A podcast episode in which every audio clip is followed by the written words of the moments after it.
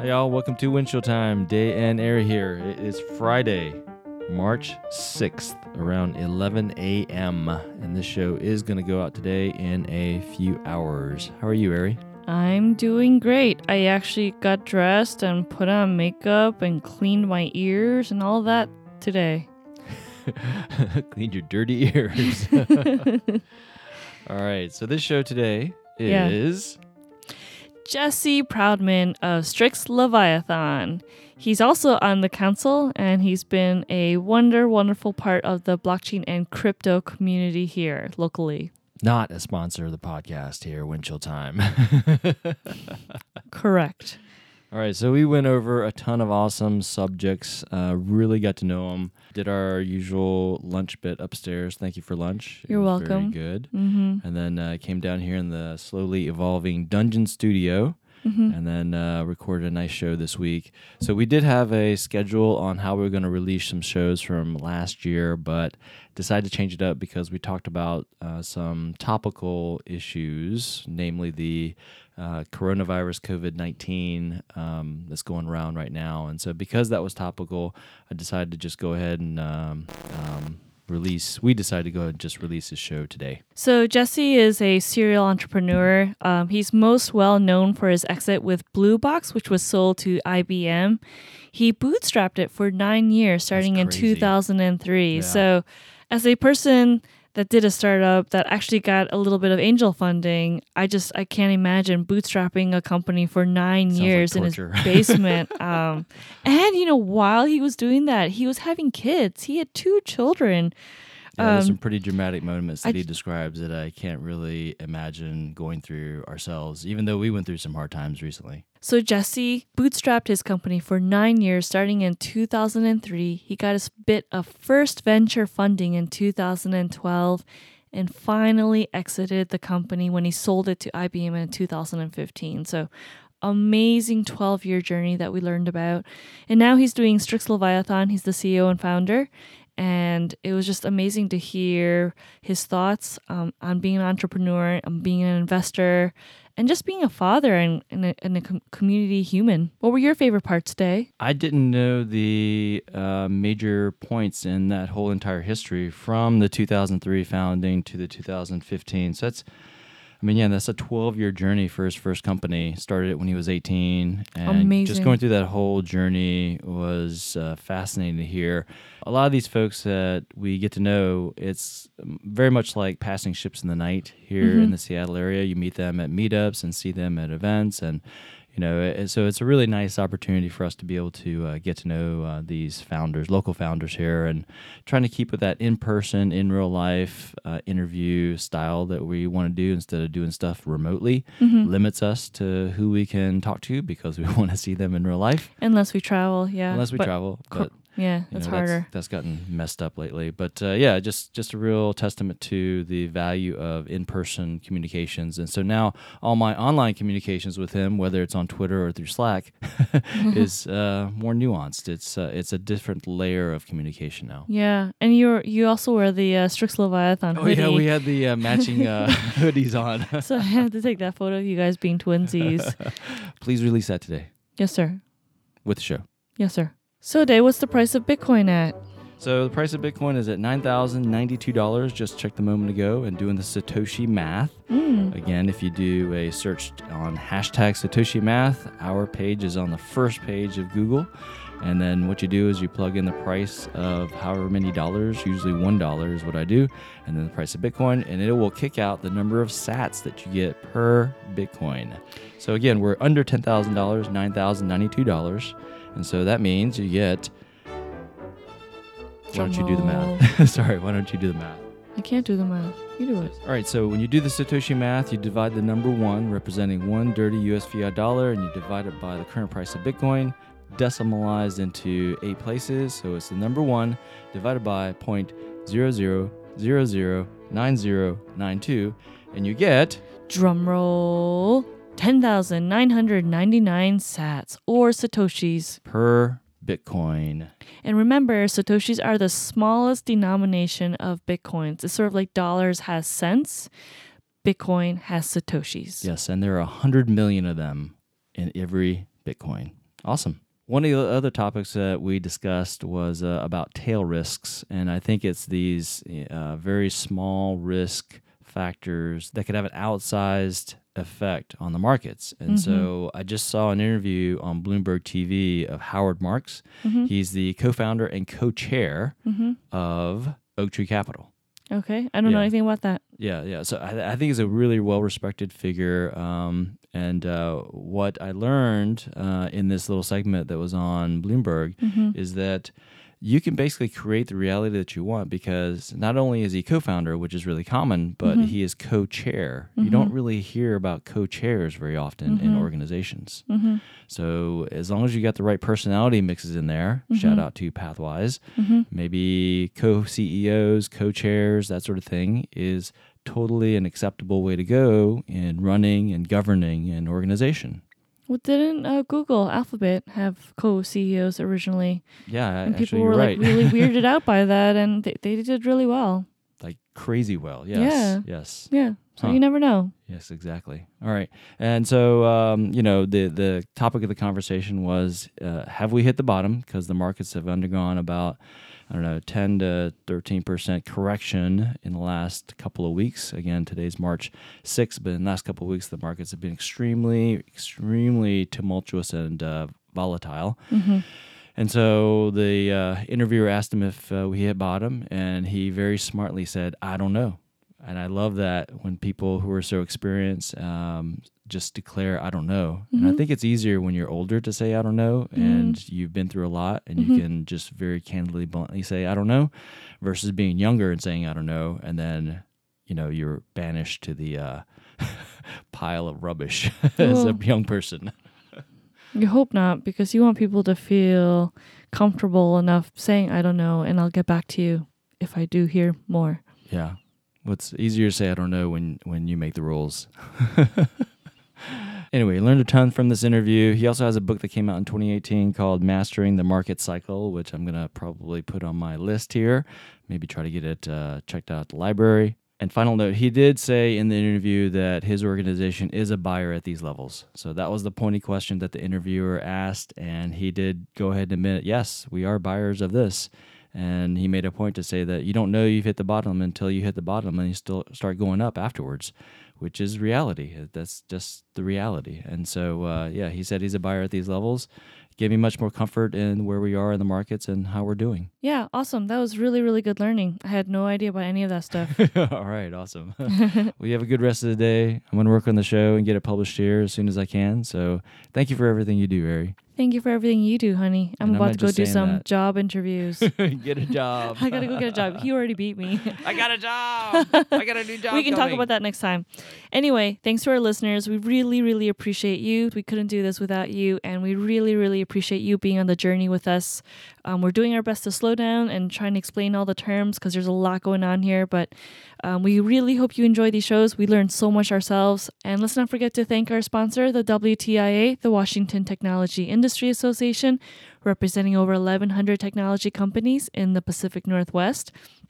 And a quick note on that, you know, we've been uh, really, really working hard on Senate Bill 6065, establishing a Washington blockchain working group. And so it passed the Senate pretty quickly, unanimously. It just passed the House last night um, after lots and lots and lots and lots of work. Congratulations, pre-congratulations. Whew. And so now it's um, there were a few amendments made to it, so it's going back to the Senate for a quick review, and hopefully the governor will be signing it in a matter of a week or so. Awesome. Yeah, I'm trying to be optimistic. A lot of behind the work, uh, a lot of behind the scenes work going on in that little puppy. Yeah, uh, I now I know what it takes to pass a bill. it's amazing, and we're gonna be so lucky if this even goes through because this is our first shot at this. Oh, that's right. A lot of bills sometimes have to get completely reworked. Yeah. Oh, wow. Yeah. Okay. Yeah. Fingers and toes and eyes crossed. And all the legislators are all itching to get out of session because of coronavirus. You know, they don't want to be But sitting in their close quarters together. Yeah, but uh, the reverse, uh, uh, the ver- the reverse way to think about that is though if they've it, it, is if they have all been trapped in chambers working on this and no one from the outside has come in with it, then they're f- actually fine. It's That's a matter of if someone brings it in, Yeah. then it becomes a big petri dish, Mm-hmm. but uh, they're they're actually at more risk going out into the public than they are if they are you know trapped in chambers working. Yeah, well, let's pray for our legislators and senators and policymakers and their staff and hope this goes through. Yes, yes. Don't forget to follow Jesse Proudman and Strix Leviathan. And don't forget, rate, review, subscribe, and share. Thank you so much. And together we rise. Be nice, y'all. Bye. Bye.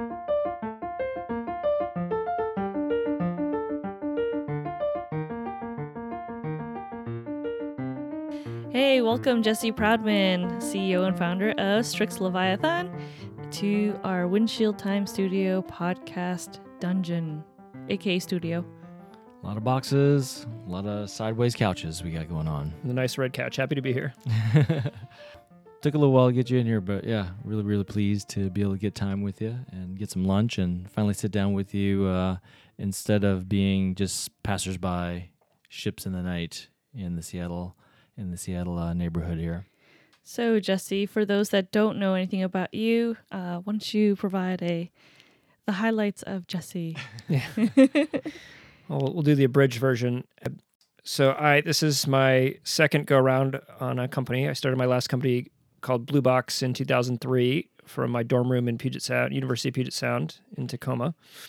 That company ultimately ended up being a cloud computing company. Uh, bootstrapped that for nine years and raised about 22 million in venture, uh, beginning in 2012, and then sold it to IBM in June of 2015. I remember that. It's a great exit. Uh, really phenomenal team. We look back like that was the best possible group of people we ever could have worked with. So spent about two and a half years after the sale at IBM, first year and a half trying to make the, the product work inside of Big Blue. And uh, then the last year I found a role with IBM Ventures. Uh, they have a team based in Palo Alto. And my job at the time was to look at building a accelerator program. So Microsoft had Microsoft Accelerator, Google has Launchpad. IBM didn't have a centrally run accelerator program. And so I wrote a prospectus and they took it up and got approval to get it launched. And so my job over effectively 2017 was to research the the blockchain space. That was going to be one of the areas that the accelerator focused. And uh, for those that don't know, our audience doesn't always know what we do in tech uh, as intimately as we do. So, Accelerator is for like new startup companies that want to grow very fast. How, which, is that how you would explain it? Yeah, so we were trying to do something a little different at IBM, which I thought was pretty interesting. Traditional accelerators take startups and try to pair them with mentors and help set up systems and processes to, to help them scale. Like that's interesting. There's plenty of great programs, Y Combinator, Techstars, etc. Corporate accelerators are a little different. Hmm. Most corporate accelerators are often just sort of masking marketing functions inside of the, the entity. So they're if you look at what Microsoft's doing, a lot of their objective is to get startups to spend money on Azure. Like that's how that they're measured. I wanted to do something different at IBM. I saw an entity like IBM that has relationships with all these huge companies. It's in a pretty big position of privilege to be able to know what buyers of software need Mhm. and have exposure to these startups. And so the theory was that we could go curate a list of startups that solved problems that our enterprise customers had. Mhm. basically vet those startups for the for our customers and then Mhm. do some matchmaking. Mm. so it felt like a really interesting opportunity to do something quite a bit different from traditional corporate accelerators to make it less about selling IBM products to make it more about building goodwill and, and sort of brand awareness. Unfortunately it didn't pan out. Uh, we got to q4 of 17 and there was no budget to launch that that program. The research i had done over 17 really got me excited by the blockchain space. Mhm. I followed this space for, for quite a few years. So I went to college at University of Puget Sound with Nick Cary and Eric Voorhees. So Eric Oh, Voorhees went on wow. and founded Shapeshift right. and then got Nick uh, introduced to the blockchain.com team. Uh, Nick went on to found or co found uh, that company. And so both of them have been involved in this space for a very long time. And I've always sort of looked over their shoulders and been really interested in what they're doing, but never really had the intellectual capacity to dive in and understand what's happening here. It takes a lot of, of time really to fundamentally understand this technology in this space. mm-hmm. Didn't have that time until 2017. mm And so, having now spent much of that year researching the space, um, I got really excited. And I got excited because it reminded me much of sort of the internet circa 97. Mhm. So, you have a bunch of protocols that work. Like they function, you can do things with them, but the user experience is pretty atrocious, and people are still trying to figure out like what are we going to do with these things long term. And that that was really exciting. And then you coupled that with an industry that, that was just moving at a at a very fast pace. Uh, the cloud computing space early on was was like that. The blockchain space, as I started to learn it, felt very similar. Every day there was some new piece of, of news or some new company launch, new token, whatever it was. That's what keeps an industry interesting for me. And it was an opportunity to get involved in, in something like that. Over the summer 2017, I'd spent a bunch of time looking at these trading charts and kind of questioning like what is the value in a bunch of these assets mm-hmm. and began to form this thesis that really was the the kernel that got us to launch Strix Leviathan really concluded that this is an asset class that really lacks fundamental value. There are valuation models that may exist, but they're not shared amongst market participants. So you may have a model that says Bitcoin should be worth this that you may believe in, but the rest of the market doesn't share that same viewpoint. And so price, in my eyes, was driven predominantly by behavioral biases. Mm-hmm. And so that manifests itself into specific patterns in trading data. And so staring at these charts long enough, I began to see you can visually see these patterns. And I thought if you can visually see these patterns, you can programmatically see these patterns. And there had to be an opportunity to build software to do that. And so the original Strix Leviathan idea was that the cryptocurrency markets were particularly ripe for algorithmic trading and that I could build a set of software to ingest data off of exchanges, normalize it, store it, look for patterns, and then trade profitably from those patterns. When you started Blue Box, you came from a computer science background or computer engineering or philosophy or Yeah. what was your background there? So I I am a self-taught learner by far and large. My college degree is from the business leadership program, so it's a, effectively a business degree with an emphasis on consulting. Oh, that program was really unique in that it was was sort of a we had a cohort of about 30 students that came together and we all studied business classes together. So it was a, a special program one that i felt was really valuable but certainly did not give teach me computer science. You know, I, I went to go look at doing a computer science minor.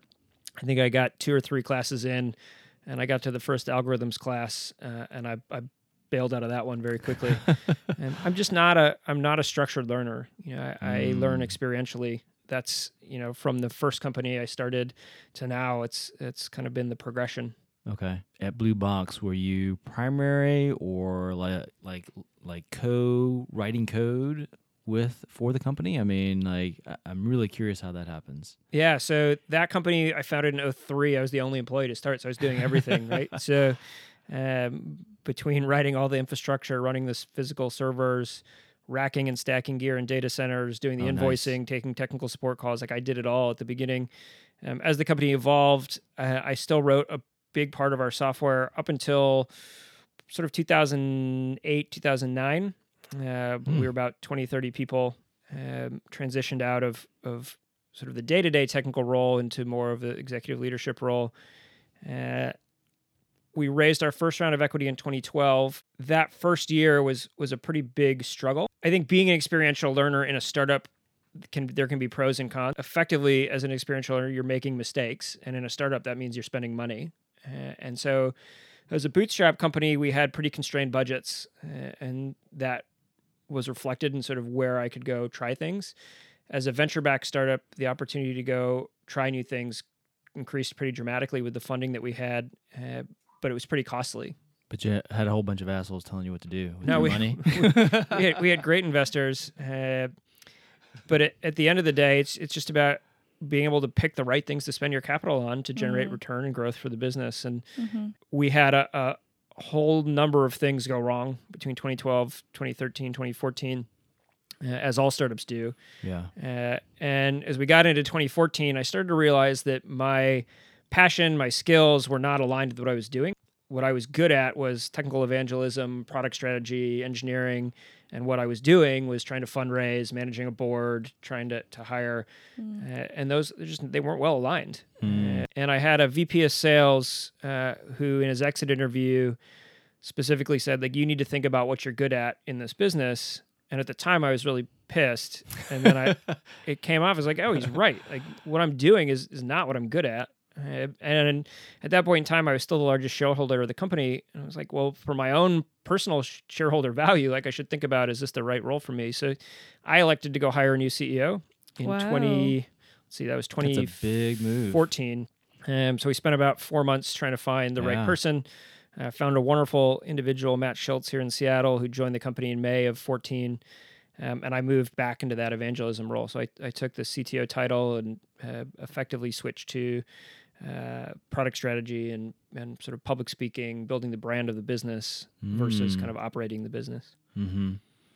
I mean, that, you've talked about that, Arry, uh, having the, I don't know, strength or to basically Humility. humility and strength, yeah, to basically realize that maybe as a founder you shouldn't be in the CEO role and then Not you know forever. moving somewhere else. Yeah. Yeah, and I think um, it's hard as founders because like it's your baby, but there may be.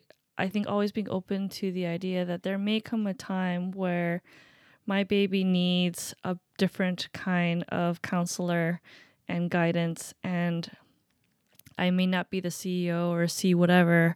I might have to leave even um, and let my baby go. So uh, I think it's hard for all founders, you know. At the end of the day, I, in my eyes, it's all about this notion of playing to your strength and figuring out what you're good at. And there's there are founders that can adapt and and change their skill set as the company grows. And there's certain people that have a, a set of skills that they're really good at and it sort of stays static. And I, I found for me that uh, my skills are in sort of a specific area, and I operate and deliver best when I'm when I'm working in that area. And outside of that, again, I, I can do it, right? But I'm learning experientially, and it's just costly. Um, and so for an organization, it's it's better to have somebody that already knows the answers to these questions um, that, that you're going to run into at sort of the stage we were at. and also loves it and thrives in it and might be more passionate about it too. Absolutely. That definitely helps. You probably heard of uh, NetApp. Yeah. Yeah. So network appliance. I worked with them for a little bit, um, long, long time ago. Uh, but I remember them having the two founders um, still around after like I don't know, like ten years after they had even IPO'd, something like that. Um, and my numbers may be way off, but it was funny that uh, they talked the senior leadership team talked about the two founders like yeah so you know we were running this company we have big investors on board and you know after all the changes we discovered oh they actually are really good evangelists they're really good part of the team still so let's keep them working instead of you know s- s- scuttling down them down into the depths of the dungeons or whatever uh, let's keep them, you know, in front of the customers, in front of uh, employees, and keep 'em morale up and all that kind of stuff. And it worked out really nicely, really beautifully. Yeah, No. but it takes an executive leadership team that can understand that and be appreciative of that style, and it takes founders that are willing to to step into that role. Mhm. True. Um, and I, I think it's a fantastic combination, right? As a, a founder, you you know everything about the business. It is sort of the business is your your passion and your your beliefs, uh, and if you can effectively operate in that role, it, it can be really powerful. It can also go really badly uh, for, for folks that struggle uh, to kind of be able to, to let go. Right. Um, so it's a double edged sword. Exactly. Exactly. So you've you've founded um I mean two companies now and I know that like us you also have, you know, young children. How do you how do you balance it or what's life like at the Proudman's home with young children and startups and this this sort of like life? And I love the fact that you guys are the only crypto company, crypto related company that has swag for kids. And it's because it's you awesome. have kids. Yeah, the, the kid thing is really interesting. I, I think about this a lot, m- mainly because I I've seen sort of discrimination against older founders, and I was trying to think through like why does that exist, and I've sort of come to this conclusion. It has less to do with age; it has more to do with kids. so when I, you know, I founded Blue Box when I was 18. Uh, we sold it. Let's see, in 2015, so I was 30, uh, and we had Zoe, my oldest daughter, in 2012. So two years before we raised, or I guess the year we were raising venture capital. Uh, and Owen was born in 2014. Um, so a couple months before I hired uh, Matt as CEO. Uh, and so for the, the bulk of Blue Box's history, we didn't have kids. And so it, it for me, that ultimately equated to the amount of time I could spend working on the business. It gives you this opportunity to pick and choose your time very carefully. So there aren't there aren't other limitations. There's not school to go to or uh, or performances or sports or, or other interruptions in, in life. Um, and so when something is going wrong, you have the ability to sit down and buckle down and work 100, 120 hour weeks. With kids now at, at Strix, it's kind of changed that equation for me. Big part of founding this company was doing it in a way that would allow me to be present in my kids' life. Like that was really important to me. And so I've set this business up where I take my kids to school in the morning. I can go to all of their uh, their sporting events or their performances. Like that was a core part of how we built this business. And I don't mind working hard. I love working hard, but I want to choose when and where I do that. I think looking back in hindsight, like Blue Box with kids after they were born was incredibly challenging. Like, I changed jobs with a newborn in the house at 20 in 2016. yeah. It was crazy hard, man. So we we it was 2014. Mm-hmm. So we raised our original equity round in 2012. In October was the first tranche in December of 2012. My daughter was six months old. By by October of 2013, we were bankrupt.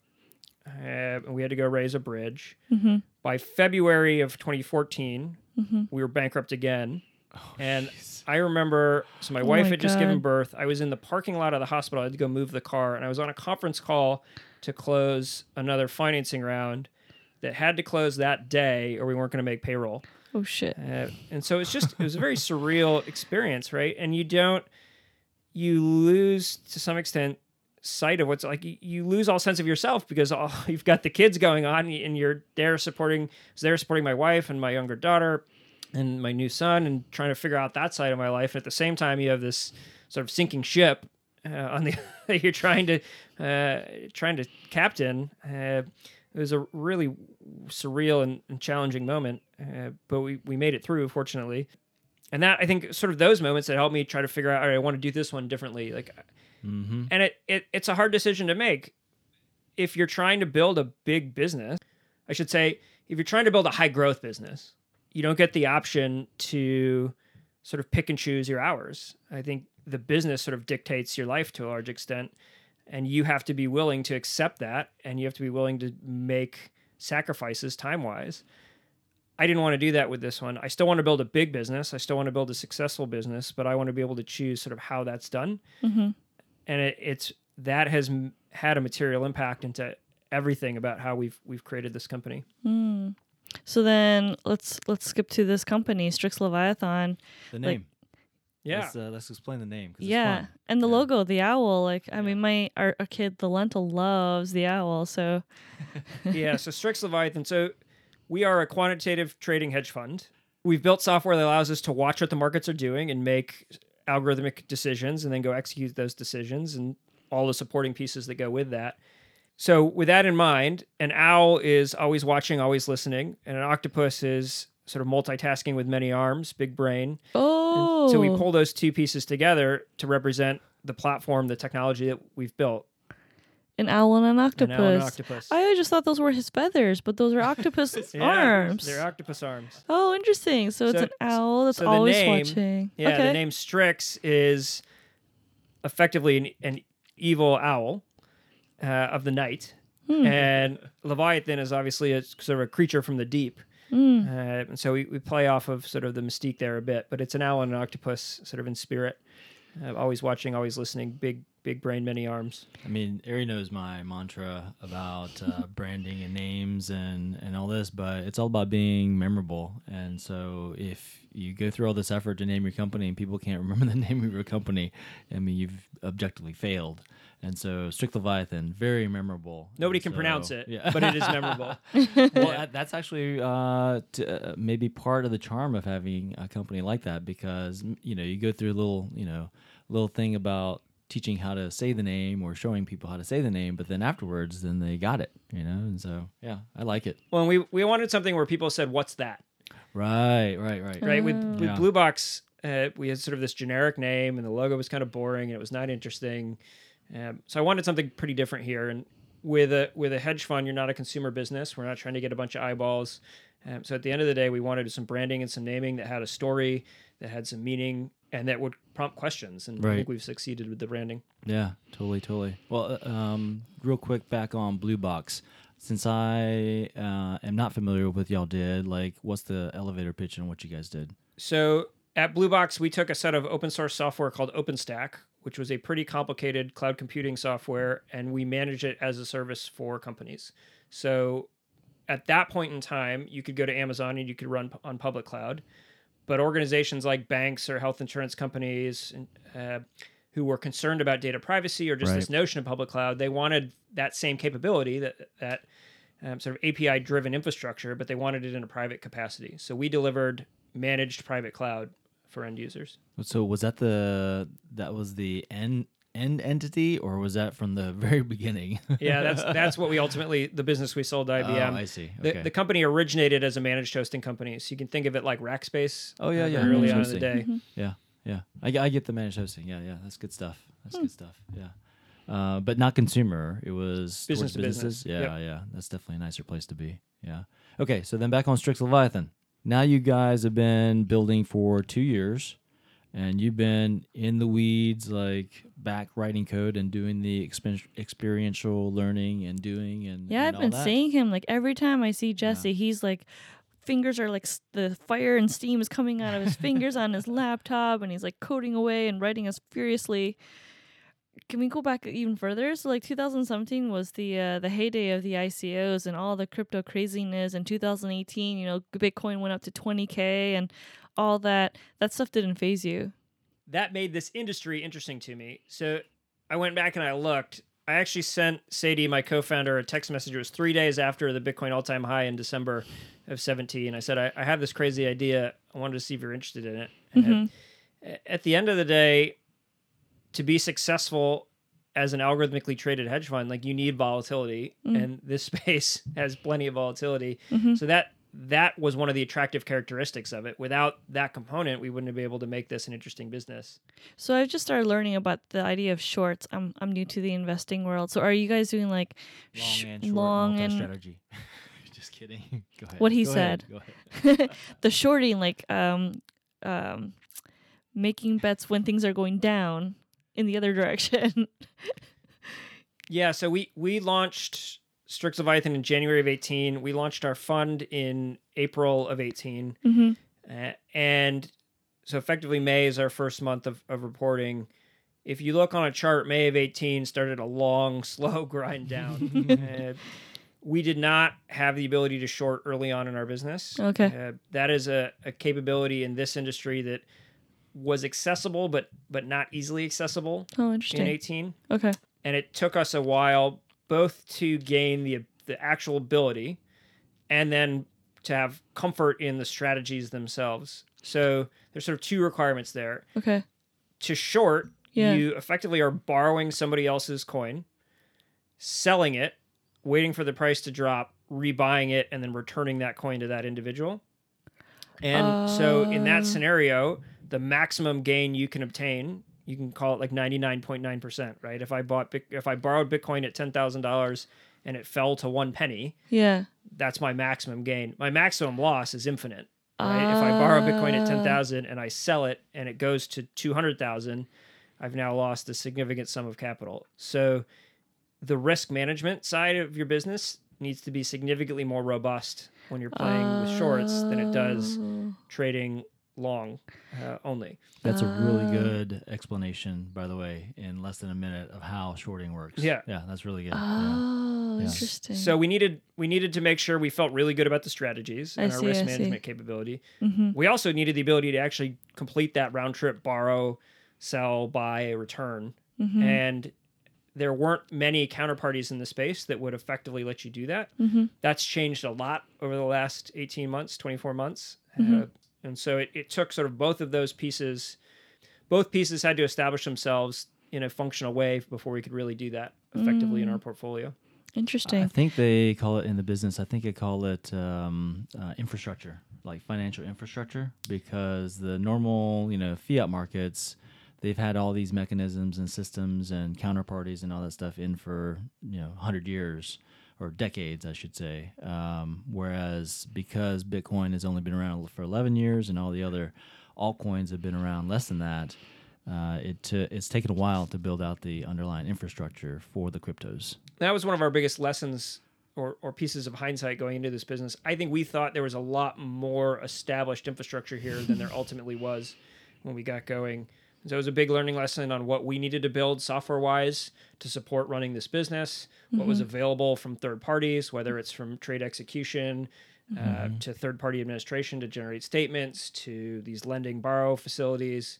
Um, all of it we, we sort of have had to figure out and evolve our business with as the market has evolved over the last two years. Yeah, I, think the tools are, at least when I was working in the space, t- 2017 and 18, uh, the tools were very archaic, even in the uh, tax world, you know, just being able to do basic accounting on cryptocurrencies. And so hopefully they've evolved now a little bit more in the past couple of years now that we're in not- not 2020. really. They're still awful. Uh, but, but we, we so that's we recognize that and we had Yeah. to build a big portion of that into into this platform that that we operate. Wow. And that's what gives us we think at the end of the day this competitive advantage that Mm-hmm. we've got this end to end software platform we've built that gives us portfolio management, order execution, reporting, settlement, Mm. uh, tax reporting, limited partner tracking. How do we track the investments of, of all of our investors? yeah.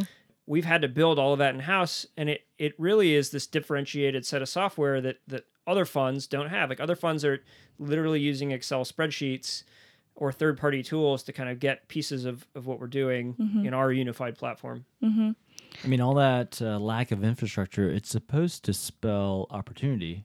Right. Gives you an edge or a bigger Yeah. moat Yeah. As you build out all the software and you're also a traditional software startup product guy. So that also gives you edge as head of Strix Leviathan, I would assume. yeah we, we think so and we structured this business where we thought there may be an opportunity to go sell this software directly to other funds Mm-hmm. we've consciously made the decision to prioritize our own vehicle Mm. we think it, that software platform by itself gives us a competitive differentiated fund offering in the space uh, and we also think at the end of the day there's just not as many funds in the space as i thought there were when we started. Um, and everybody's sort of paying they're paying their custodian they're paying their tpa there's all these fees that, that add up to funds. And by far and large most of the funds in the space are pretty small.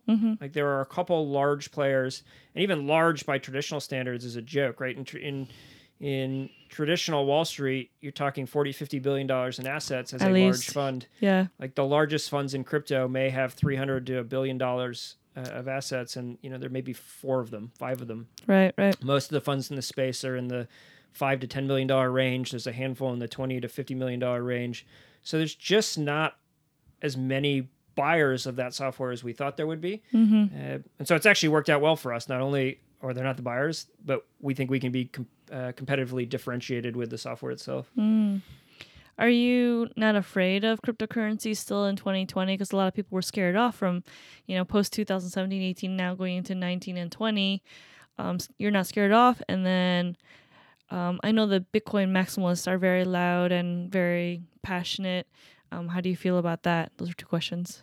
we're not scared by this space. We we think if anything, the last two years have demonstrated that the type of strategies that we operate really do well in this space. What about the Bitcoin maximalists? What, what do you think they, they're getting wrong about cryptocurrencies in general versus like Bitcoin? the last two years have certainly been challenging, but if anything, they've they've taught us a ton. We've now survived sort of two bear markets, uh, May of eighteen through kind of March of nineteen, and then June, July of nineteen through December of nineteen. So we've we've survived through both of those. We've done well in the one bull market we've gone through so far, which was kind of Q2 of 19. Um, and those scenarios, we've, we've learned a ton, right? I guess it's that experiential learning piece all over again. Uh, we, we have discovered everything that we need to build. Uh, we've built it. And now we feel really well equipped to play these markets, regardless of which direction uh, things go on the Bitcoin maximalist side, like this one is always interesting to me. I do believe in Bitcoin. I, I think it's a wonderful technology. It's been around the longest. And so that gives it a, a moat to some extent. It's got the highest hash rate of any of the, the coins. Like there's a bunch of arguments I could make for why Bitcoin is is here to stay. And a majority of the market capitalization too of the whole entire business. Yep. Uh, there's there's a bunch of reasons why I think it's here to stay. But to people that say it is the only asset that matters, to me, to some extent, that's like saying Yahoo in 2000 is the one stock you should buy. Right? It just True. feels it feels naive. Like the world changes, things change, Mm-hmm. um, and we're we're experimenting with a technology and a and an economic system that didn't exist, True. you know, a decade ago. The whole notion of a fee market, how Bitcoin survives after the block rewards go away. There's there's all kinds of unanswered economic questions about this experiment, and that's how we really view it. It's an experiment at the end of the day. Like this is not a proven thing. Uh, this is an experiment where it survived a decade so far. We think there's a bunch of interesting characteristics about it, but to say that it, it will be the one thing that survives forever to me feels irrational. So our perspective is there's a bunch of assets in this asset class that are interesting. If we can get liquidity in them and we can trade them, that's beneficial to us, and that's that's how we approach it. We'll trade the things that that we can get liquidity in and that move. Uh, Bitcoin is part of that, as are a number of other uh, coins in this space, and that's how we think about it. In the world of startups and small businesses and entrepreneurs, I see you as what I call a cockroach. And take it in take it in a good way. A guy that will never die and never give up. Um, so I see you being around in say like ten to twelve years. Um, just like you did with Blue Box. What does the future look like in ten to twelve years? Like talk about it to me. Pretend you're the futurist. Yeah, I I refuse to put this hat on, quite honestly. No? like Nice. you know, I think at the end of the day, everybody likes to predict. You know, they'll do their Bitcoin price predictions, Yeah. or, they'll- or they'll do their industry predictions. Like I have no idea. Um, Yeah. World I, Reserve currency? World Reserve currency? I have no idea, right? Like I, I No? think it's, it's too it's too hard to say. You don't need to I be think there, Bitcoin. there's a bunch of really interesting technological things that have been solved. Like to me, the entire blockchain underpinning Bitcoin is this technological marvel. There has not been an invention in history that has allowed for ownership of digital assets. mm-hmm. Right? Like if I had my artwork digitally scanned and I sent you the copy, you had no way to know that I didn't delete my version. Bitcoin solved that problem Right. and currency is an obvious implication uh, and use case of that. Um, but there are many others that we'll we'll figure out over the next decade. But I can't say like I don't know where where this is going. I don't. We don't. We are experimenting. I commend you for that answer because way too many people, I mean, guys are really guilty of this uh, phenomenon of, uh, I guess, uh, over conjecturing and uh, well, what's the right term? Being overconfident in their answers that they give. And it's very, very prevalent in the technical space.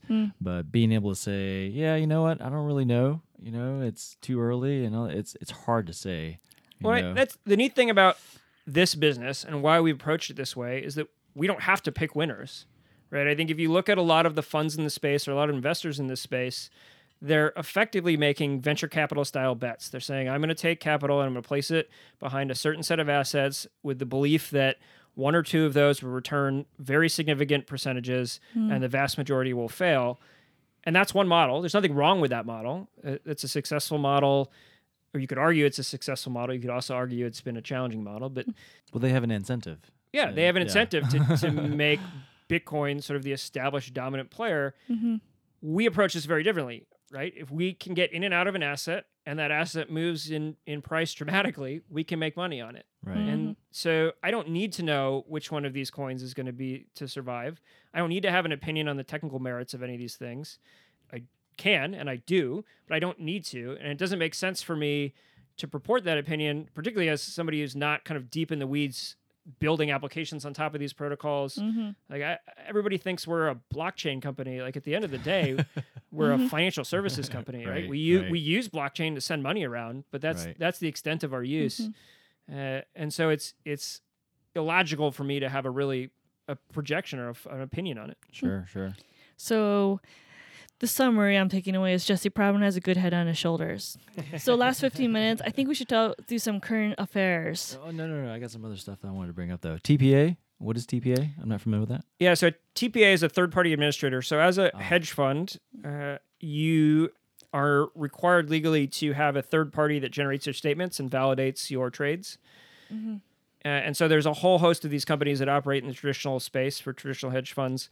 In the crypto world, there is a handful that have have made the leap uh, and provide services in in the space. And it I mean, um, I mean, uh, one of the, I guess, um, esoteric parts of your business is that, uh, I mean, it is what it is. You are, you are looking for family funds, family offices, accredited investors, high net worth individuals who are willing to take the risk of um, being part of a um, New you asset know, class. high risk high risk business and uh, new asset class.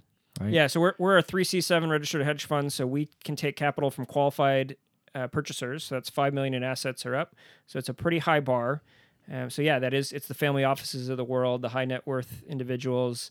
Um, by far and large, it's it's sort of the the tech investor crowd that have had exits and Sure. are excited by the space. Like we, most of our LPs today are investing in this because yes, they think they can get a return, but really they want to learn.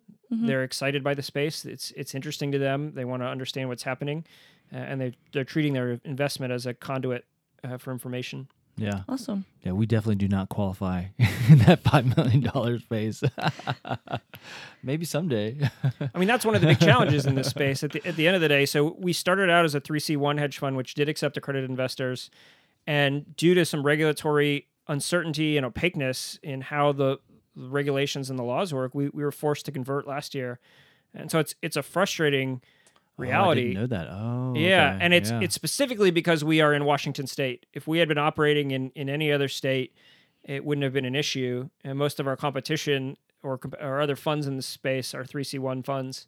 Uh, but because we're in Washington and Washington State has not made declarative rules on this space yet, right. we were forced to convert to 3C7. So we need that Oh. blockchain working group so we can solve some problems. All right. So now can we go to cur- current affairs? Uh, We have no, 10 I had minutes some left. other stuff. I had some other stuff. Your thoughts on stablecoins? Because I'm continually amazed. I play around with the stablecoins during all hours of the night, non-banking hours. all hours I of the night. love the fact that I can send a stablecoin from one completely different entity, corporate entity, to another, and I see notifications that it's you know pending and then completed. I mean, I just love that kind of finality and I love that certainty, right? And it just you, you just get it, right? It's the whole you know short the bankers and uh, long Bitcoin idea. Uh, thoughts on stablecoins? Yeah, we've done a lot of business in this space over the last year. At one point, we were running an arbitrage strategy that was selling stablecoins for stablecoins, which was an awesome strategy. You sell a dollar uh, for a dollar and five cents. Right, Yeah. right. You know, I, I think so. This is That's when they become unpegged with that they're not supposed to do. well, they're always pegged because if you have the stablecoin, with the majority of them, you can redeem it for the actual currency. The the value you can redeem it for and what it trades for on an exchange, I think people conflate Ah. that. right. Uh, but if it is a true U.S. dollar backed stablecoin, and maybe we should back up and and clarify what a stablecoin is Oh, here. sure. Yeah. So a stablecoin is a token that operates on a blockchain where one unit of that token represents one unit of a currency in a traditional reserve account. So many of these stablecoins are US dollar backed. And so for each coin that is operating on a blockchain, there is one dollar in a bank account. And so you can go look, US dollar coin is the largest US dollar backed coin today, with the exception of Tether, which we can talk about in a moment. Uh, but of the and last I looked, it was 500 million or so of market cap uh, of token that is circulating in U.S. dollar coin. That means there's 500 million or so of capital sitting in in these reserve accounts. And so the stablecoin issuers they make their money by the interest float on the capital that they're sitting on. So they earn a couple percent on that 500 million dollars. That's a good business. And then as a as a user of that token, I now have effectively digital dollars that I can transmit on the blockchain in near real time uh, from exchange to exchange or from uh, from vendor to merchant um, or Yep. user to user.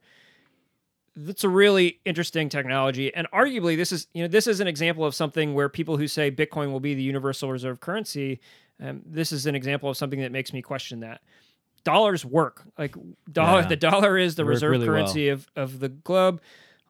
Like my invoices come in dollars, my investments are made in dollars, uh, and until Bitcoin becomes that reserve currency, if it ever does, and I'm not certain that it will, people want to transact in in a stable currency, and so.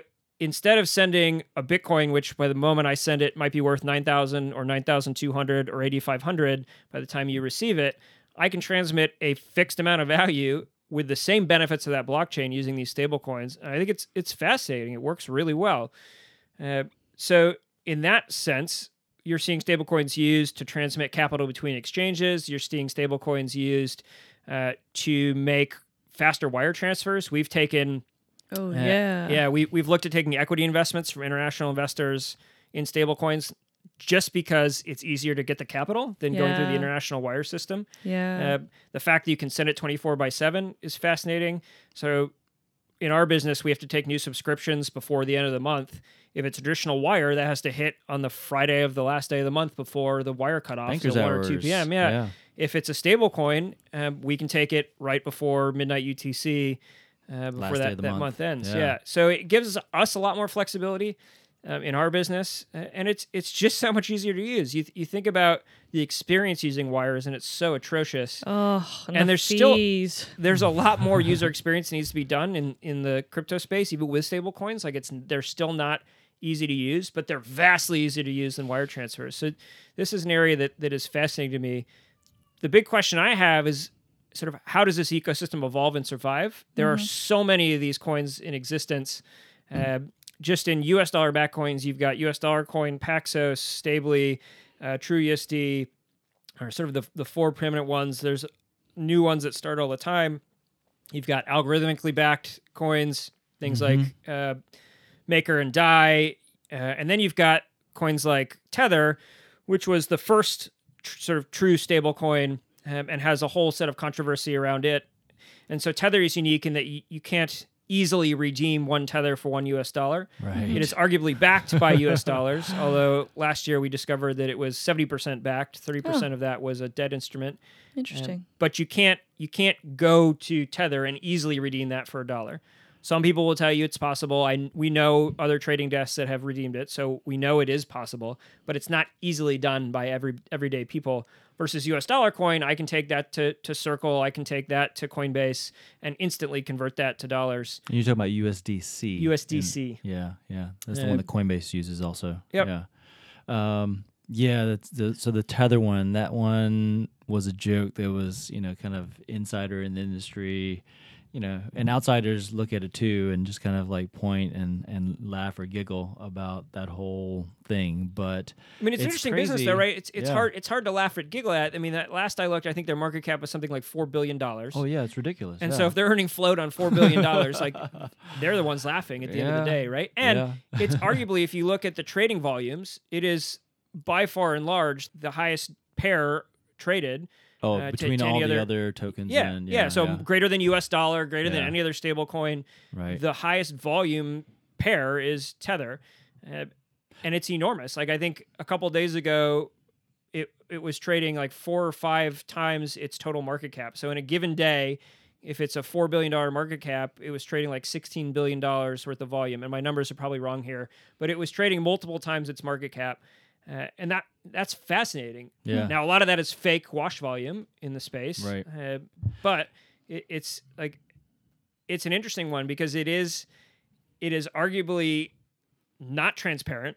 It is not easily redeemable. Yet it is the largest, most established, and consistent stablecoin in the market. I mean, in a business that has uh, been successful at posing at uh, at posing so many questions of existential existence. I mean, then you gotta go back to Tether, and with all the issues that we just talked about, it kind of makes you wonder. Well, does all that stuff even actually really matter? You know, the the, the being able to redeem it and all that kind of stuff. You know, it Eh, just It's at the end of the day, these assets have value because people believe they have value. It's like the dollar, the U.S. dollar has value because people believe it has value because the mm-hmm. government will accept it for my taxes because I can go pay my my mortgage in it.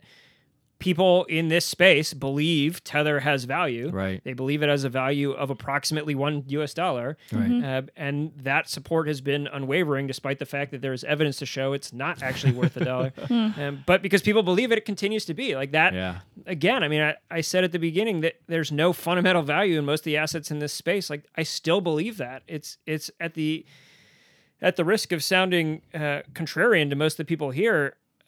Like, these assets are worth something because we all believe they're worth something. Uh, Right. Yeah. Well, the, then there's the contradiction that most Americans, uh, maybe a lot of most people around the world, don't even know that the dollar isn't backed by gold.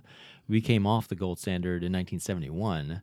What is that, like 50 years ago, 49 years ago? And most people still don't even know that fact. I mean, most people don't care because their dollars continue to work, and like, they don't they don't need to care. Right, Mm-hmm. right.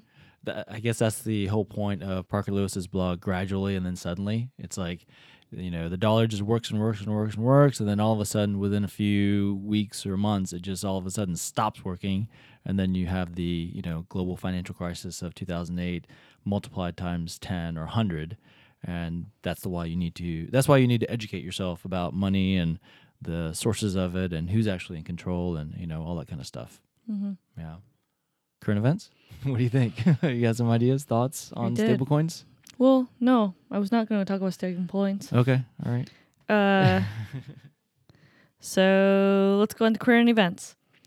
Uh, coronavirus. It's a hot topic today. Oh, yeah, Another so- five people died. yeah so today is march 2nd about 2 p.m and i'll just egregiously uh, share the price of bitcoin oh $8900 hmm around eighty nine hundred dollars. But uh, yeah, coronavirus, it is a very hot topic now. Sorry, I, I talked over you. Go ahead. No, just Jesse. What do you think? Is this gonna tank the markets, the stock markets? You know, kill you know 500 million people over the next one year. How long will this be around? Um, are you scared? So last week, I think was a fascinating week in, in financial markets and all financial markets. We saw sort of the fastest ever decline in the S and P, uh, fastest ever correction, I should say, ten point drop in six days. All asset classes were down last week. Mm-hmm. Uh, so this notion of sort of gold being a safe haven or crypto being a safe haven asset, like both gold and crypto were down. Crypto was actually, or Bitcoin in particular, was down more than the S and P. Yeah, so it was a fascinating week to watch. I think the world has dramatically underappreciated the impact that coronavirus will have on the global economy. Like the virus itself doesn't seem that bad. Like I think a lot of people will equate it to a flu. I think not having had it yet, it's hard, on it's hard to say what the actual impacts are. What we do know is that it requires pretty intense medical intervention for people that that get a serious case. Yeah, you were saying like they have to suck stuff out of people's Yeah, lungs. you get you get stuff, like- pneumonia. It requires CT scans. It requires all kinds of modern medical services to effectively diagnose and cure uh, high risk cases or, or bad cases. Um, and so I, I think there's a lack of appreciation for how overwhelmed our medical system can get as a function of that. Mhm. And I think that appreciation will start to become apparent. We're seeing it in Italy. Um, last week, we started to see the, the first ramifications of overworked hospitals in Italy. Um, and I think, quite frankly, we're going to see it here in Washington over the next two weeks. Um, today, in fact, right before this recording, we saw the, the state health department uh, beginning to suggest that the Washington healthcare system is already being taxed. And we have six deaths and I think eight diagnosed cases in less than a few days. in less than a few days Yeah. the reality is that this device has been transmitted in the community for the last couple weeks, and Yeah. the CDC has not been doing adequate testing At all. of people here. They've been testing people that have travel links to China, uh, but they've not been doing community testing. And so now that that's started, I think we're going to see a surge in cases, which I think Yeah. is going to have a ripple effect. You're going to start to see companies shut down their offices, and I think we saw F5 do that Yeah. today. You're going to see conferences start to get canceled. You're going to see sporting events canceled School shut down. school shut down and it to some extent it's this is an interesting question like are are we making a situation worse through fear or are we making are we making sort of the situation better by limiting transmission I, I don't have the answer to that the other big question that i think is largely unanswered is what the longer term economic impacts are going to be Yeah. we're starting to see production numbers coming out of china uh, and those are not encouraging uh, No. you're starting to see. I think I read one stat that said container shipments coming into the port of uh, Los of Longview, Long, yeah, Lo- Los Yeah. Angeles, down 25 percent Right. in January, I believe. Yep. Uh, so the ramifications of that, it's, it's going to ripple out into different parts of the economy in ways that I don't feel like there's a broader appreciation for. And we had an economy that was on the longest bull run in history. Mm-hmm. It's sort of it's been propped up through financial engineering by the government, Mm-hmm. and it's sort of been waiting for something to kind of kick it off the ledge. Mm-hmm. This feels like that has the potential to to be the the impetus for a pretty large worldwide recession. And hopefully I'm wrong. Hopefully that that doesn't play out that way. but I, I definitely see a scenario where that's the case. Uh, and I, I don't feel like, at least in the US, we have enough of a robust plan on how to prevent that. We don't. And this is also the year of elections, right? The year of debates. in 2020, Year and so conflict. um, it's supposed to be a good bang year, year of the rat, year of prosperity, typically. So it'll be very interesting to see that what actually happens the remainder of this year. The most interesting thing to me about this whole experience, though, as it relates to sort of my, my business or to, to Bitcoin, Mhm. you, you you hear all the time that Bitcoin is this uncorrelated asset class. It's supposed to be a safe haven asset that in times of crisis or in financial collapse, that Bitcoin will appreciate in value. Uh, and a lot of folks will point to sort of the last decade of correlation. You can run correlation matrices across the S&P for the last decade without failing to appreciate that we've not had a major recession over the last decade. We've had bumps. Uh, we had sort of 2015 um, sort of challenges over the last decade, but we've not had a true worldwide recession. And so the sample size to actually run correlation numbers here is 0 Uh, and so my belief is that this asset class doesn't ask, act as a, a safe haven. This, in my eyes, is an asset class that is treated as a speculative investment. It's similar, it's being treated similarly to venture investments. Mm-hmm. It's coming out of similar allocation buckets. Mm-hmm. And what happens in global recessions is that people stop spending capital or deploying capital into risky speculative areas. Mm-hmm. Like venture investment slows down. I think investment into this asset class will slow down. We're we're fortunate in that the timing of all this is happening in conjunction with the Bitcoin halving in May. And so we get this reduction in supply uh, that's coming online to the market. Uh, but I, I don't necessarily believe that that will create this big supply shock that, that everybody's talking about. I think we're just going to see capital being with, withdrawn from this market. So it'll be really interesting to see how it how it plays out. Uh, but I, at the end of the day, we're lacking an appreciation for the broader impact I think this virus could have on the global economy. Have you purchased your N95 face masks? No, because they don't work.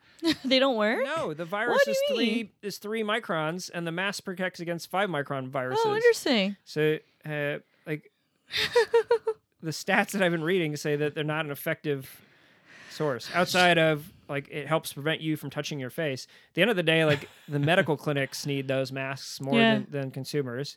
I will be safer if I just stay at home and avoid sort of interaction in public places. I am fortunate in that I have that ability. I think we don't have an appreciation for for how many people cannot w- work from home. Right, Uh, right. I think everybody's saying this will be an interesting test of corporate culture and the ability to work from home.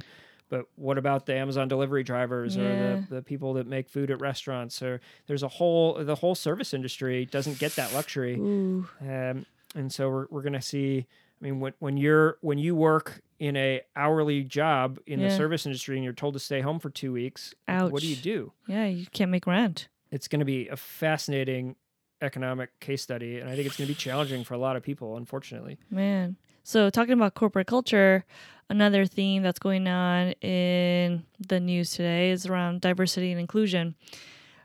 As a white looking male, what is how do you feel about that? how do I feel about diversity and inclusion? You know, I, I've it's always been an important part of building uh, teams. It was an important part for me at Blue Box, uh, and it continues to be an important part in this company. Uh, when I went out to go build a co-founding team, I wanted to make sure we had um, sort of a, a mixed team. I just didn't want a bunch of, of white guys. So Sadie, my co-founder, um, was like half our team uh, has been women uh, at various stages in time in, in the company. I think at the, at the end of the day, it's really important just to get mixed ideas, right? And crypto is notorious for this. We live in an Yeah. echo chamber. Everybody says and thinks the same thing. And that happens in a company when you all get the same uh, composition of of ethnicity and, and gender. Uh, and so being able to have differing opinions from because people are coming from different viewpoints is, is really important for me um, and a big part of how we built this business. Yeah, I noticed you ha- you chose a woman co-founder, your CEO Sadie, so that was interesting. And you're also doing a distributed team with the the co-founders. How's the, how's how do you do that, and how do you feel about that? Or that, that scares me a little bit. Yeah, we I learned a, quite a bit about this at Blue Box. So Blue Box, we had a central office, about 35, 40 people, and then we had about 25 people that were distributed. Um, so we learned, or I learned quite a bit about what worked and didn't work there. At Strix, we started uh, largely centralized. We had most of us here in Seattle. Uh, we had one person in Texas, one person in Bellingham.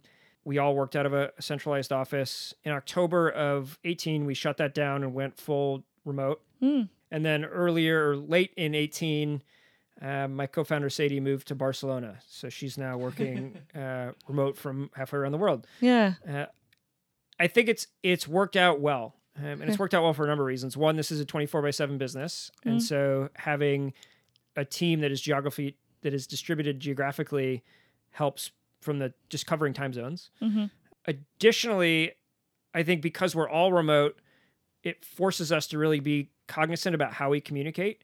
The biggest challenge we had at Blue Box was where two thirds of the company was centralized and one third was remote, and we struggled. We struggled immensely trying to figure out how to keep the culture intact across the organization, how to ensure communication effectively made it to the remote people Yeah. because we're all remote at this business, that solves that problem. Like everything is done in Slack or, or in our, we do a once a week video stand up with everybody um, where we, we save sort of meatier topics. The biggest challenge, I think, is that body language is such an important part of communication The nonverbal communication. the nonverbal yeah. communication like most of communication comes from that body language and we'll we'll often find ourselves getting into this rat hole on slack we're debating some minute issue that could be solved in a four minute conversation um, but we'll spend two hours debating it in, in slack and it, you know, it takes a while to be all right we got to just pause this and let's take it to the, the next The- team meeting Right. and just right. talk about it uh, talk about it face to face which then inevitably takes two minutes right like, Yeah. so, uh, so i- it's kind of a constant reminder in that capacity but i like it again at, at the end of the day a big part of this business was being able to work when and where i want um, i don't mind working hard but i want to choose when and where um, and being able to support that for everybody involved hmm uh, has been a- an important part for us I don't know that I've seen many sort of write ups or articles or studies done based on that idea of maybe companies need to do all one or the other.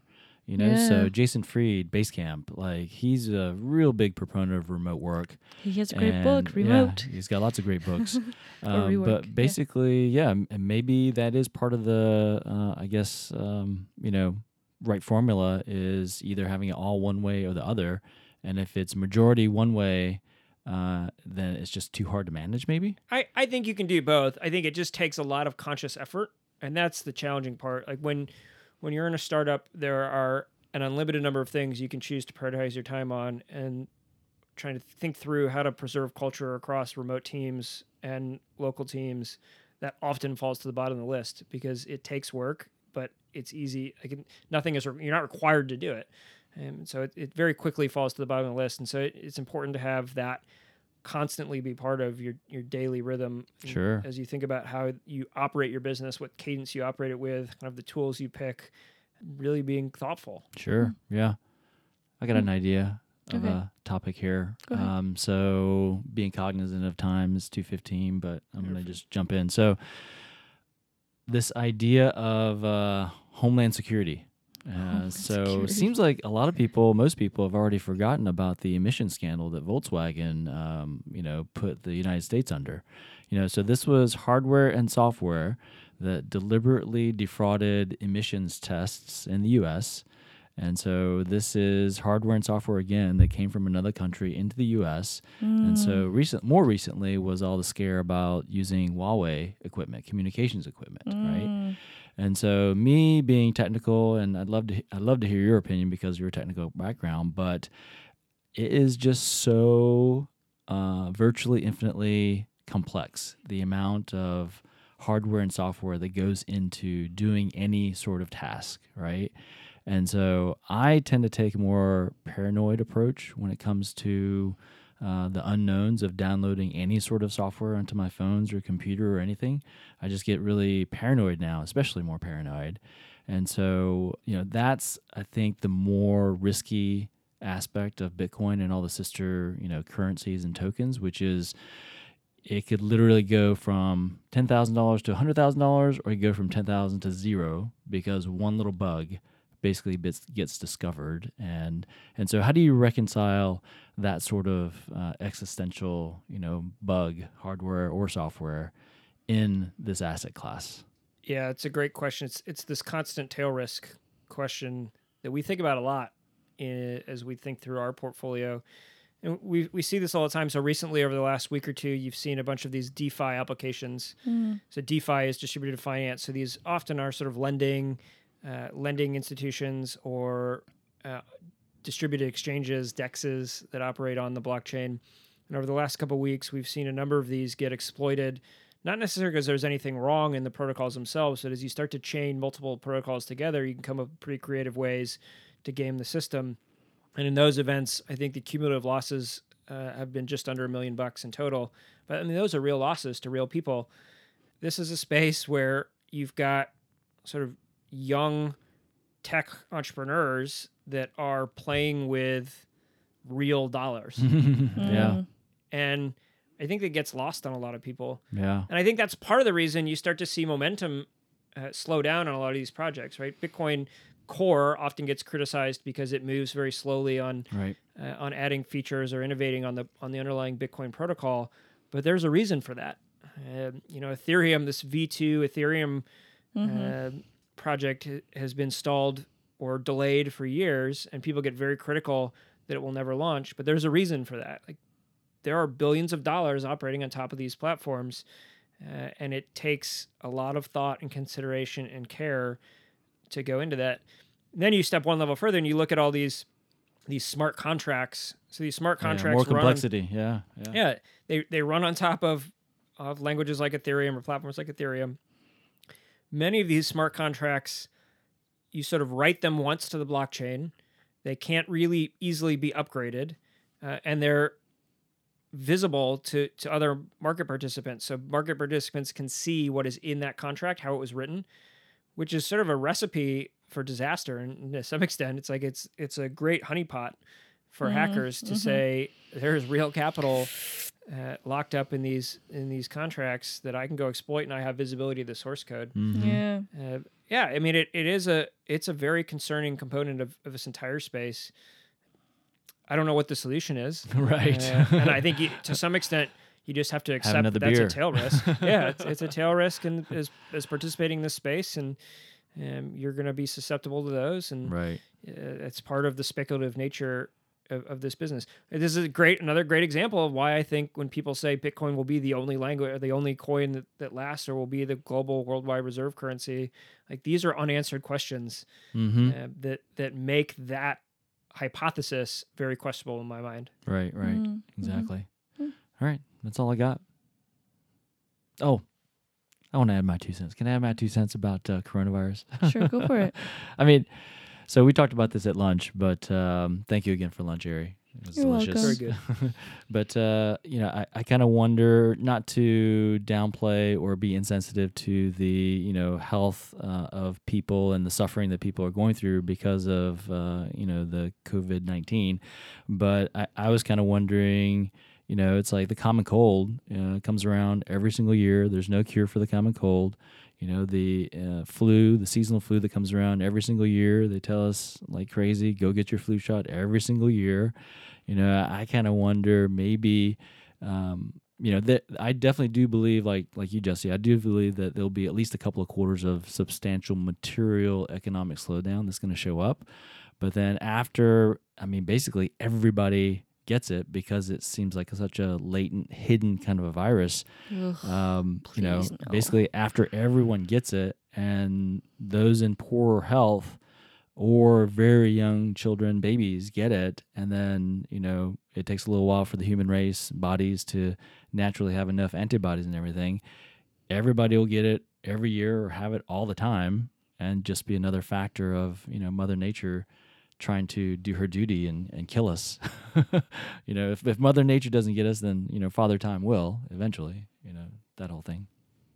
So let's talk about transparency because that's one of the most vital characteristics of this space. Like not knowing what the Fed is doing is kind of an issue, not knowing what other central bankers all around the country is doing, not knowing about the technology, you know, so on and so forth. So can you speak to the idea of transparency? Yeah, I- I think there's two interesting components here. So the the first is kind of at the protocol level. So a lot of people will criticize Bitcoin because they'll say it's predominantly used by drug dealers or you know, uh, Right. other illicit black market activities, uh, and they'll say that's the predominant use. And I think the interesting thing there is that many people don't realize that the blockchain underlying Bitcoin is incredibly transparent, and it shows every transactional record from day 0 mm-hmm. to now. And so it's very easy for law enforcement to trace these transactions from party to party. Mm-hmm. There are tools and technologies that try to make that a little bit more difficult. Coin mixers are an example of that. But by far and large, this is not an anonymous network.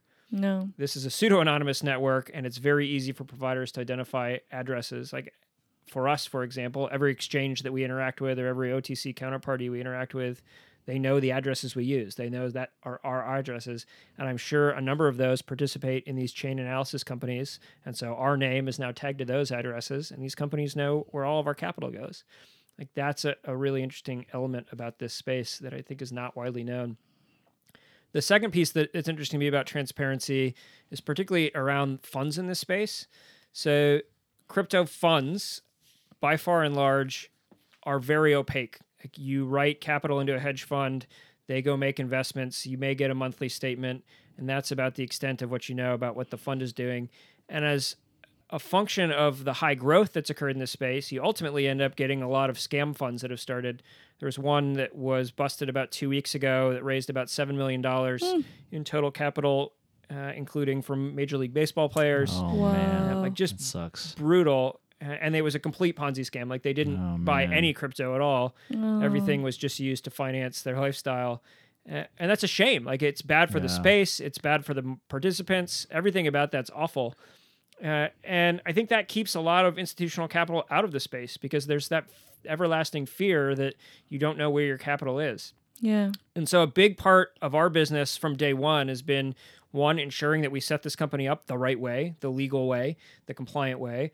Um, and then as we've evolved and we started to figure out other ways that we can bring transparency into the fund space, um, we've been working on uh, investor portal. And so the idea here is that our investors will be able to log in, get updates on their, their fund balances, get performance updates, understand the news and the articles that we're looking at, and again, kind of satisfy that intellectual curiosity, which probably prompted them to make the investment in the first place, Right. all through this portal. And we think that's pretty differentiated. There's no other fund that we're aware of in the space that offers anything similar. Uh, and at the end of the day, people want to trust that their capital is, is going somewhere safe and earning a return. Yeah. And uh, if you can't reliably do both pieces of that going Right. forward, I, I think that'll be a pretty big concern for many funds in the space. Which is ironic because, uh, you know, like you said, tons of transparency in this space with being able to view the uh, transactions in, in whatever blockchain it is. But uh, being able to log in and see your funds and track the history and all that stuff, that, that is basically table stakes for the old legacy financial institutions. But I think that's a big part of, of the confusion in the space, right? Like it takes so Ah, long to understand what's going on here. We we had an LP that we were speaking with last month who thought that trades that happened on exchange were recorded on the blockchain. And we went back and forth explaining that effectively the capital going into an exchange is recorded on the on the blockchain. So if I mm-hmm. send Coinbase capital, you can see that transaction on the blockchain. But once Coinbase holds it, it's just stored in their Right. centralized database. And every trade that I'm making at Coinbase is just a database entry on their side that is not visible to the public. Yeah. And we've we've had m- multiple LPs get confused on this point because you, you Oh. think like, oh, all these things are happening on chain. You can track all the flows. Right. No. Uh, It's not at all how it happens.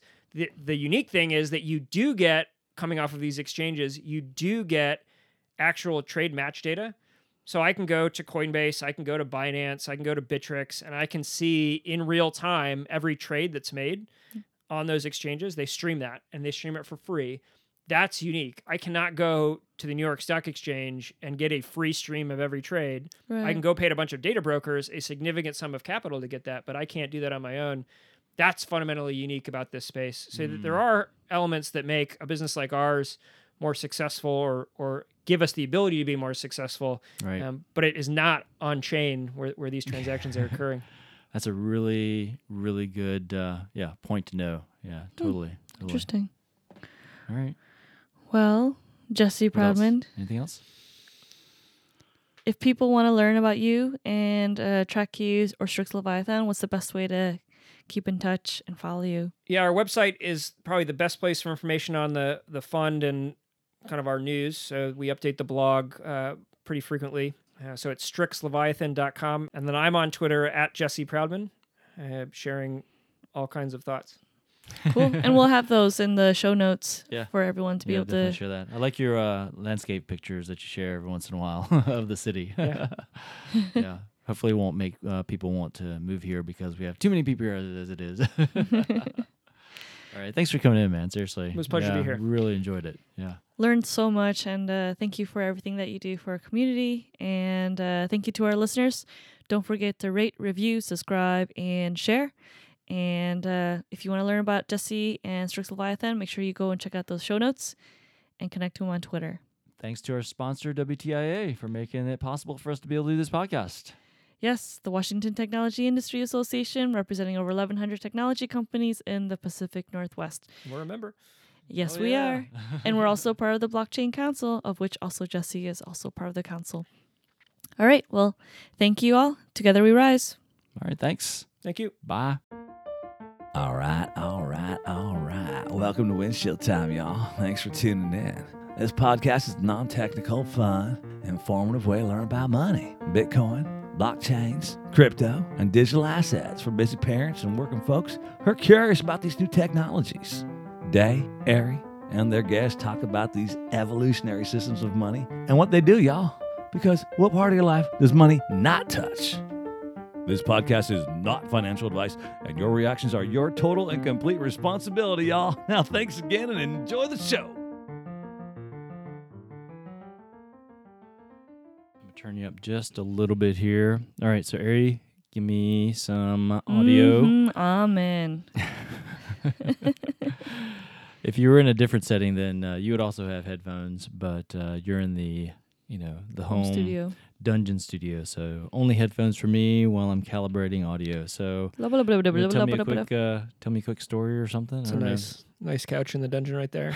Good red color. we're in the sideways room Yep. There's no up nor down it's uh it's not a real podcast studio unless you have a red couch on its side. That is how all podcast studios must operate. Pomp Studio, his video studio is upgraded. Have you seen that? I have not. lately. Yeah, so he's got a like a 90 degree table, camera here. He might have a two shot or a three shot going on, and then one person there, one person there, so they can kind of sort of face each other, but also face the cameras. Nice. It's a nice setup. Yeah. Mm-hmm. All right. Are you guys gonna do your own Correct like me if I'm regular podcast or anything like that? No. No. yeah shit to do Smart guy. We have nothing worthwhile to say on a regular basis. Smart guy. Uh, It's a lot more work unless you unless you don't care about the audio quality. Then I might I might write It doesn't matter. an 80 page monthly tomb about X Men, but Baby X Men. not not a podcast. cover your mouth cover your mouth Terrible feeling when you have to sneeze. When you're about to sneeze. And you don't hi y'all Give it a second, okay?